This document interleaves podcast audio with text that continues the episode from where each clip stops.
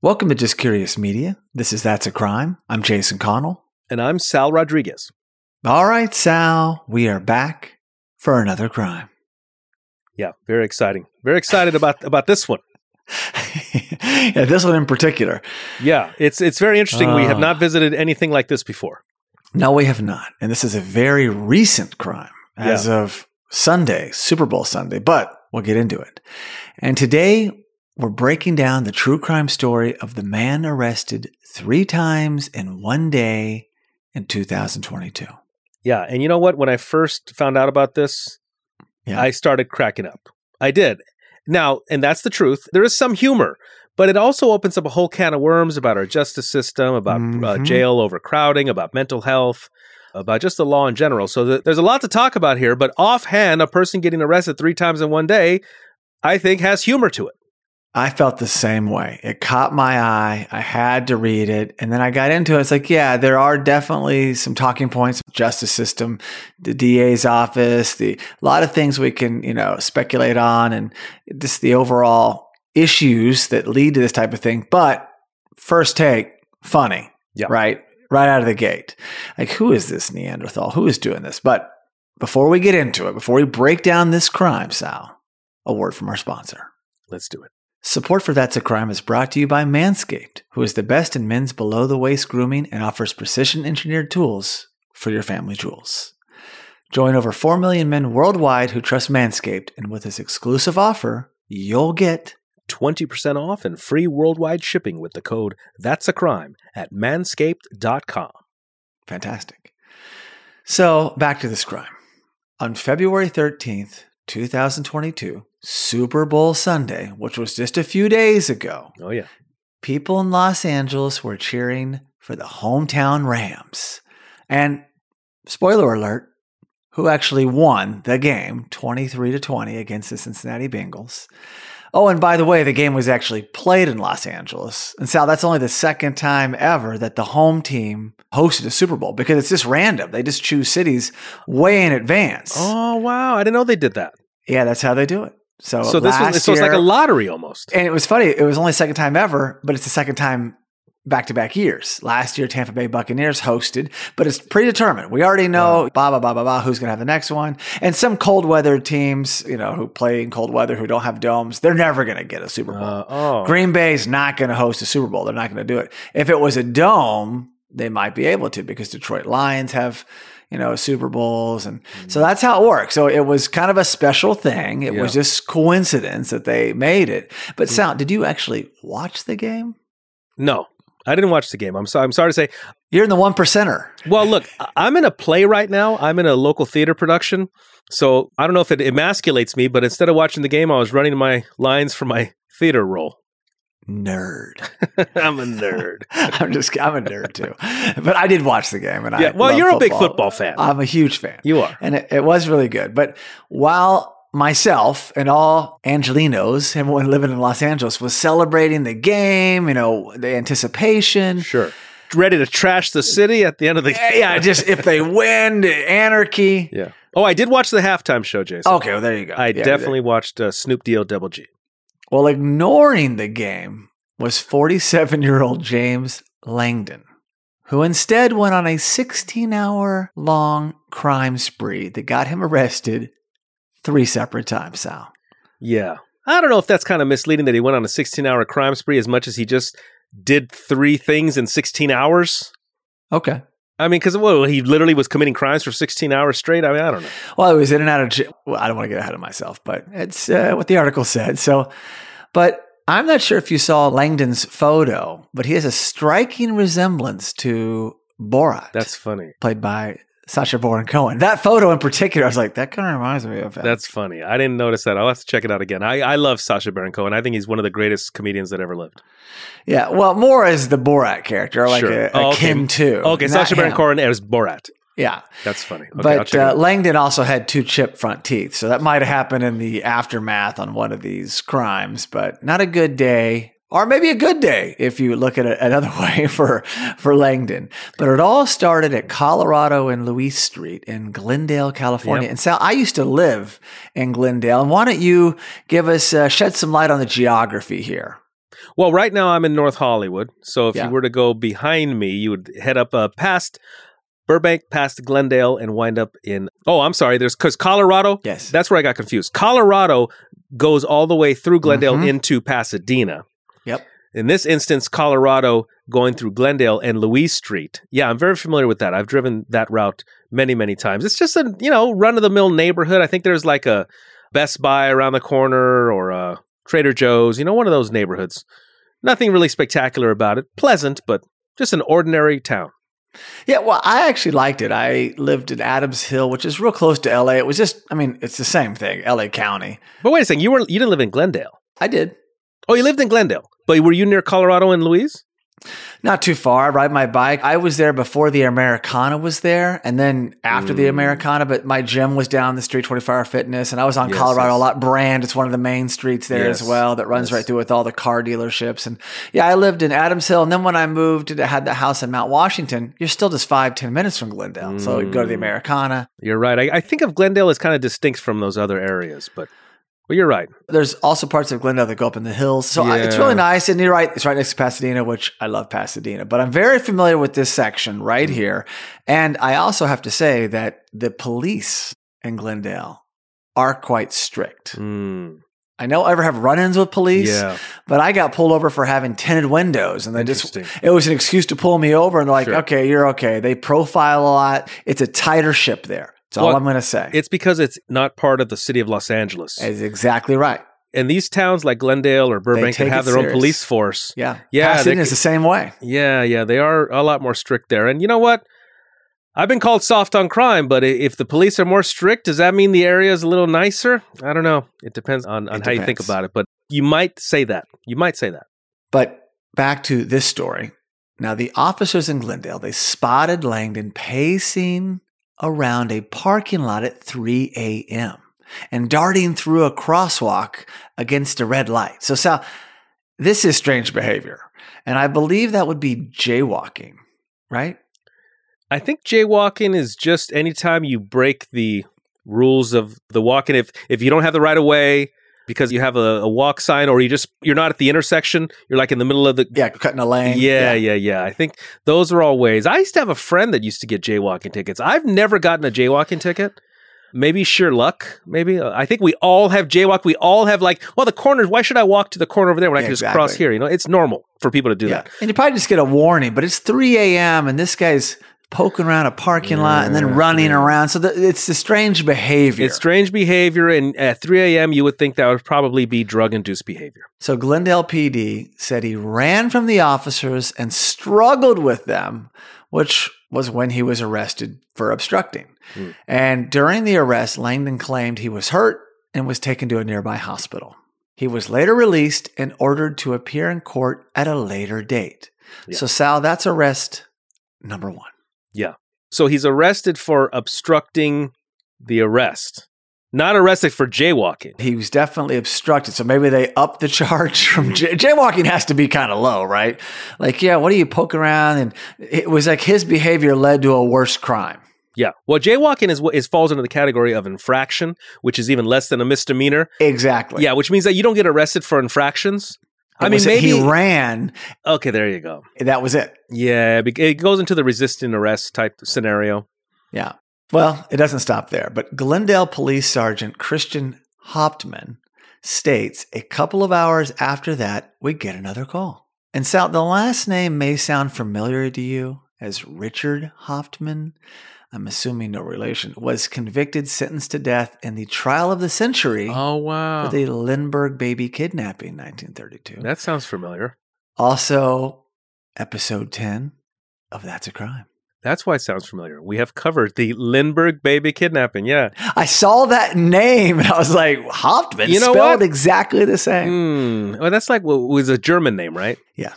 I wonder if he's part of the... If it's the same lineage, could be. Yeah, I said no relation. I could be wrong. I made an assumption there. Yeah, we don't know. Interesting. We do not know. And also a good way to plug season 1, episode 10 of That's a Crime. Well, you know, you have to do that every once in a while. A classic. Our longest episode to date. It was a lot to unpack. Yeah.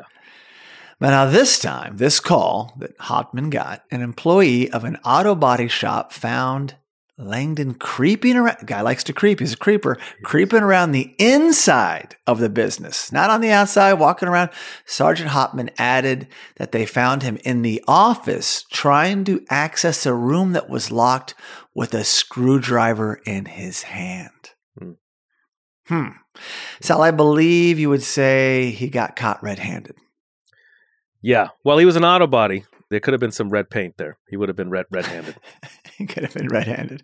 Well, when I had this little note here, red-handed, I was like, you know what? Where does that even come from? Do you know? Because I know we say that term. Do you happen to know? Oh, the old phrase, caught red-handed? Yeah, where that came from, the origin of...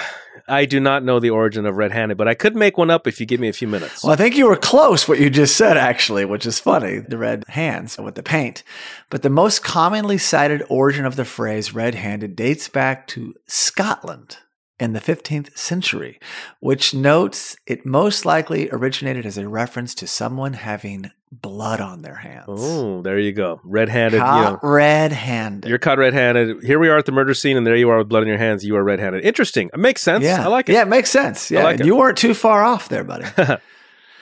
Well, police arrested Langdon again, but this time for trespassing. Mm-hmm. But because of the zero bail policies implemented by District Attorney George Gascon, he was released 3 hours later. Mm-hmm. Yeah, so zero bail. So once upon a time, he would have had to have posted bail and would have needed at least $500 or $1,000 to do so. Yeah. And, you know, otherwise you got to get somebody to put their house in the line and all that. Bail bondsman. Yeah, they become more complex. So he appears to be, I would imagine he's maybe transient. I would imagine he may be without a residence. Mm-hmm. I would imagine that by his crimes. I would imagine by the picture. Rough guess. And yeah. Well, I remember, or sort of remember, when the pandemic hit, I was still in Los Angeles, and then we got hit with those riots and the curfews and all this was going on. Ooh. And so I kind of remember this zero bail policy, and I've since moved and I wasn't sure what was going on, but I did put some stuff in here for us to kind of go over and shed light on a little bit. So we'll kind of go back and forth on a few of these things. So normally the idea is if you have to pay to get out of jail, then you're going to pay to get out of jail and most likely not commit another crime. Or you cannot afford to bail yourself out. Therefore, you're stuck in jail. Right. So the idea is, were it not for the zero bail, this guy would have still been in jail from the first. Stuck in jail. That's absolutely the idea, yes. But go ahead and read the terms we have here. Sure. Zero bail means that the individual is released without posting any bail and is released on his or her own recognizance without any supervision or conditions of release.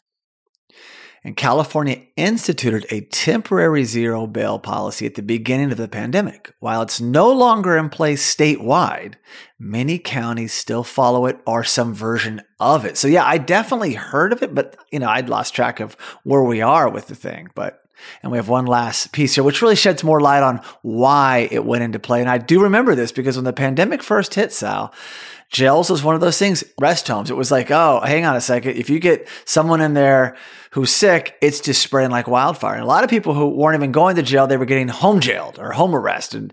They didn't want to just crowd the system. But that's a whole problem in and of itself. You give somebody a home arrest, but they have no home. Well, that's exactly true. There you go. So last one here says, it works within the existing statutory framework, reducing bail for certain offenses in a manner intended to reduce the local jail population to safe levels, given the reported higher risk of transmission and illness in that confined environment, while balancing public safety outside the jail. See, this is a whole nother thing, too, because, you know, they tried to build a brand new, I think it was on the ballot, where they wanted to build some brand new jail in LA. Right. And, you know, there's all these people, these advocates or activists who pushed against it. So I don't think that they, or maybe it's on hold, but this is a whole thing right now. It's the jails are overcrowded. Well, we want to build another one. Well, no, you can't build another one. So it's a conundrum. And I myself, I don't know if I mentioned this in other episodes of That's a Crime. I have sat down with members of the Los Angeles City Council and talked to them about the status of Los Angeles. And I think it's a little hopeless, honestly. And I say that as a person born and raised in Los Angeles. I love LA. Yeah. I think it's a little hopeless as far as the jail population, the crime, the homeless population, the mental health issue, and all these things that feed into each other, drug addiction. They all feed into each other, and it's this whole glob of a mess. I don't foresee a lot of hope, unfortunately. It is unfortunate. And I know, again, this episode's light in a lot of ways, but it sheds a light on these bigger problems because this guy's already, well, this is his second arrest, Sal. Second arrest of the day. Yes, of the day. Arrest number 2. And by the way, I'm not here to criticize this guy because you know what? I have a past, ladies and gentlemen. The humor is that this guy didn't learn his lesson after the first arrest and maybe be like, you know what? Maybe I shouldn't go. Maybe I should chill out for a few days. No, he learned no lesson. Whatever his problem is, he went out and got into trouble again, and we're only on arrest number 2. Yep, exactly. So back to Langdon, whose crimes were indeed escalating as he saved the biggest and strangest one for last. Around 7 p.m., part of his 16-hour window, Sal, okay. Officers responded to reports of a break-in at an apartment and found Langdon in the hallway outside of an apartment where the resident said the door was left ajar and things had been moved around. So it's a little hazy. Okay. Well, when Langdon saw officers arrive, again, he allegedly ran back in the apartment and barricaded himself inside. Sal, I'm assuming he doesn't live in this apartment, but Glendale PD then set up a perimeter and were eventually able to enter the apartment and negotiate Langdon's exit. That's very lucky for the actual resident because just imagine if they weren't able to negotiate his exit and might have shot him. Yeah. And the police shoot some guy in your apartment. Yeah, what the heck? This is insane. But there's more. You know what, though? That's a way to get out of the lease for sure. Oh, you would hope. So Sergeant Hauptmann stated that Langdon had actually gone in and put their clothes on, there being the rightful tenants or owners of the apartment, yeah, was drinking alcohol in their apartment, making a mess, destroying things. Yeah. Police say in all, Langdon caused around $6,000 in damages to the apartment and the building collectively, and he was arrested again, but this time for felony vandalism and burglary and remained in jail on a $150,000 bail. Sal, that's arrest number 3. So now, though, he has the bail, so now he's stuck. And he's caused some real damage. The first time, he's poking around. He resists arrest a little bit. The second time, he's trying to break into something. Now he's caused real damages. He's crossed over lines. And $6,000 worth of damage is an apartment. What the heck? Yeah. Is he breaking everything that they own? Is he hitting the walls? Like, something's not right with this guy. And we already knew that, but it's illuminated here. Yeah, because he's not just... None of his crimes make any sense, and they're kind of pointless. Exactly. Yeah. What's the motive? What's the agenda? I'm thinking this guy is just out to lunch mentally. I think there's a mental health issue here. Sounds like it. We could have easily done 3 episodes on James Langdon. Each crime. That's a crime, yeah. But yeah, very disturbing. What's wrong? Like if he wanted to break into an apartment and steal something, it sounds like he had adequate time. He decided to stay and make a mess and draw attention to himself and then bring the cops and then resist arrest again and then negotiate. Like they didn't even know what they're dealing with. Like were they calling back to Hauptmann, the sergeant, saying, hey, we got Langdon again here. He's already been arrested twice. He's barricaded himself in here. Everyone's probably going, this isn't good. This could go really bad. Remember on the Andy Griffith show, wasn't there like a town drunk that was always in jail? Oh, yeah. Yeah, he was probably like a very sympathetic character on the show. But yeah, in this instance, you have these people. It's really sad. I mean, when you look deeper into it, I mean, this guy obviously has some serious problems because, again, it's not like he robbed a store here, then robbed a store there, then robbed a store. What is this guy doing? It makes no sense at all. Yeah. I think Don Knotts used to leave it unlocked for that drunk. He'd just come and sleep it off. He would just let himself into the... I think he would. I don't know. He did. I don't know if that's right or not. I haven't seen that show in like 40 years. It sounds good. It sounds good. So Los Angeles Deputy DEA John Hatami had some insightful comments on the case. And we'll kind of say these as well, share these as well, because it's some of the things we're talking about. And maybe some of it doesn't agree with Gascon's, policy. Yeah. These are the words of John Hatami. These are his opinions, I guess you can say. Yeah. Nobody's getting prosecuted for lower level crimes. And what happens is then they commit higher level crimes. Case in point here. This is a commercial for throwing the book at people. This is a commercial for locking people up and throwing away the key, unfortunately. And I would be on board if we didn't have a person, I think, here who, this is not Bonnie and Clyde. This guy has mental problems. He obviously does. This situation was a perfect example of why Gascon's controversial directives, like not even charging people like Langdon for crimes like obstruction or trespassing, allows criminals to keep doing what they're doing until something really bad happens. Yeah. And the last thing he said, if you're allowing someone to commit 3 crimes in a 16-hour span and, you know, basically terrorize people in Glendale without any public safety concern, and I don't think George Gascon cares. Mm. Now, here's where I got confused, because if these are quotes from the deputy DA, and the person he's criticizing is the DA, which would be his boss, yes? Yeah, it's interesting. I'm not sure. I don't know how that dynamic works, but I would imagine that they should be on the same page and teammates and, you know, colleagues, but maybe not. They don't agree on this policy, that's for sure. No, this is big. And yeah, things like this have been going on now for a while. Right. This is the first time we're talking about it on this show, but this whole thing about letting people off and then they come back and letting people off. The interesting thing about this one is it's 3 times in 1 day, but you and I, I'm sure, have read articles and seen news stories of people arrested maybe a few times in a month. Right. Maybe even a couple times in a week. But yeah, 3 times in 1 day, this guy may hold the record as far as I'm concerned. Yeah. I mean, the second one, he was in a place he shouldn't have been, and he had a screwdriver in his hand, and he's trying to get into a room. That can get you thrown in jail for at least a day. So I'm shocked he got out of jail that time. The first time, sure. Okay. At nighttime, creeping around, runs across, jaywalked a little bit, but kind of resisted arrest, obstruction. Yeah. That one, okay, in and out, few hours. But the second one, yeah, if I did something like that, the second one, I'd expect to be in jail for a minute, right? Or someone's going to come bail me out and have a hearing. The third one, yeah, he upped the ante, and it's scary. I mean, someone could have been hurt in that third one. Really? Oh, yeah. I mean, a neighbor, neighbors were probably freaked out. They probably interacted with him. It's like, who are you? And who are the people? How did he choose this apartment? Which is also kind of scary. Yeah. You know, he just chose an apartment, goes in and makes a mess, and people don't want to deal with him. Yeah, it's very scary. And the cops could have come in, and you're right, he could have been blown away. He could have been blown away by the police. Or by the resident. By the resident. Oh, boy. Exactly. Yeah. This could have ended even worse. Imagine if it would have been 2 arrests and then killed. Yeah. Actually, he got off lucky that it's 3 arrests versus 2 arrests and then death by cop, one of those things. Yes.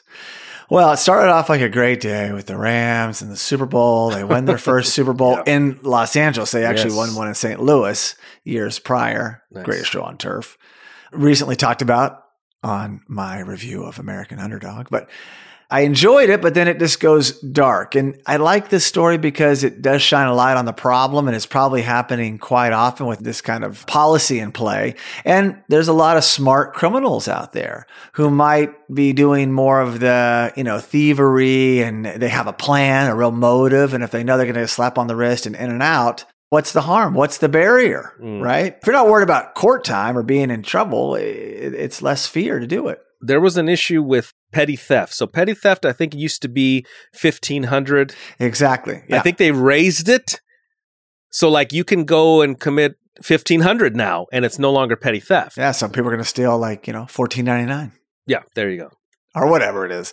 Exactly. Like, oh, I'll do that, but what's the worst? It's a petty theft, and I'm in and out, and yeah, it's not good. I am happy that they did keep him in jail. I don't know where he's at now. I don't know if someone like this, like Langdon, has the means.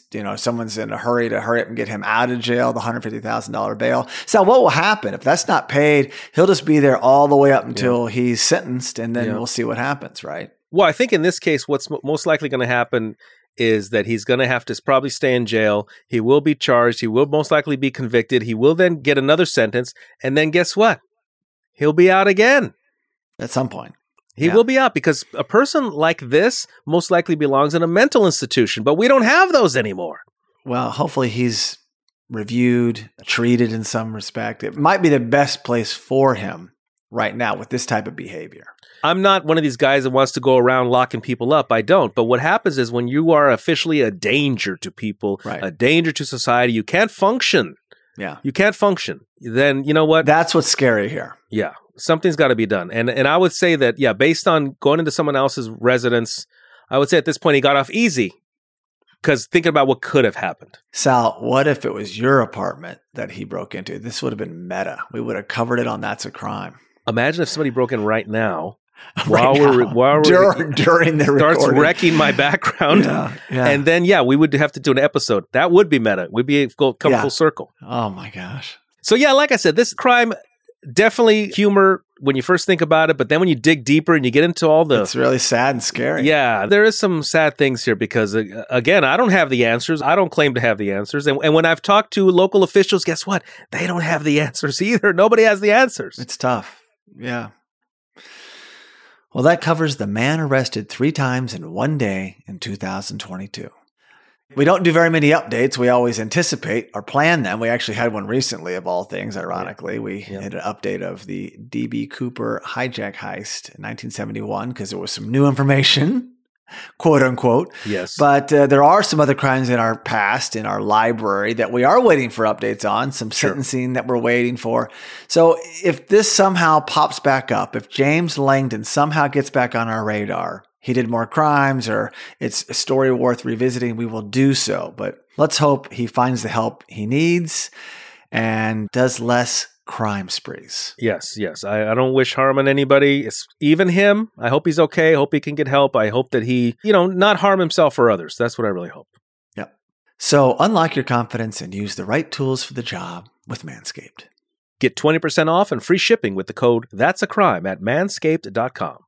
So thank you so much for listening, and please be sure to subscribe to the That's a Crime podcast as well as the That's a Crime YouTube live channel. You can also really help us by giving the show a 5-star rating on Apple Podcast. And for all you listeners that enjoy sharing your thoughts, you can leave us a review on Apple Podcasts, send us a direct message, or post a comment on any That's a Crime social media platform. We also highly recommend checking out our other podcast and visiting justcuriousmedia.com.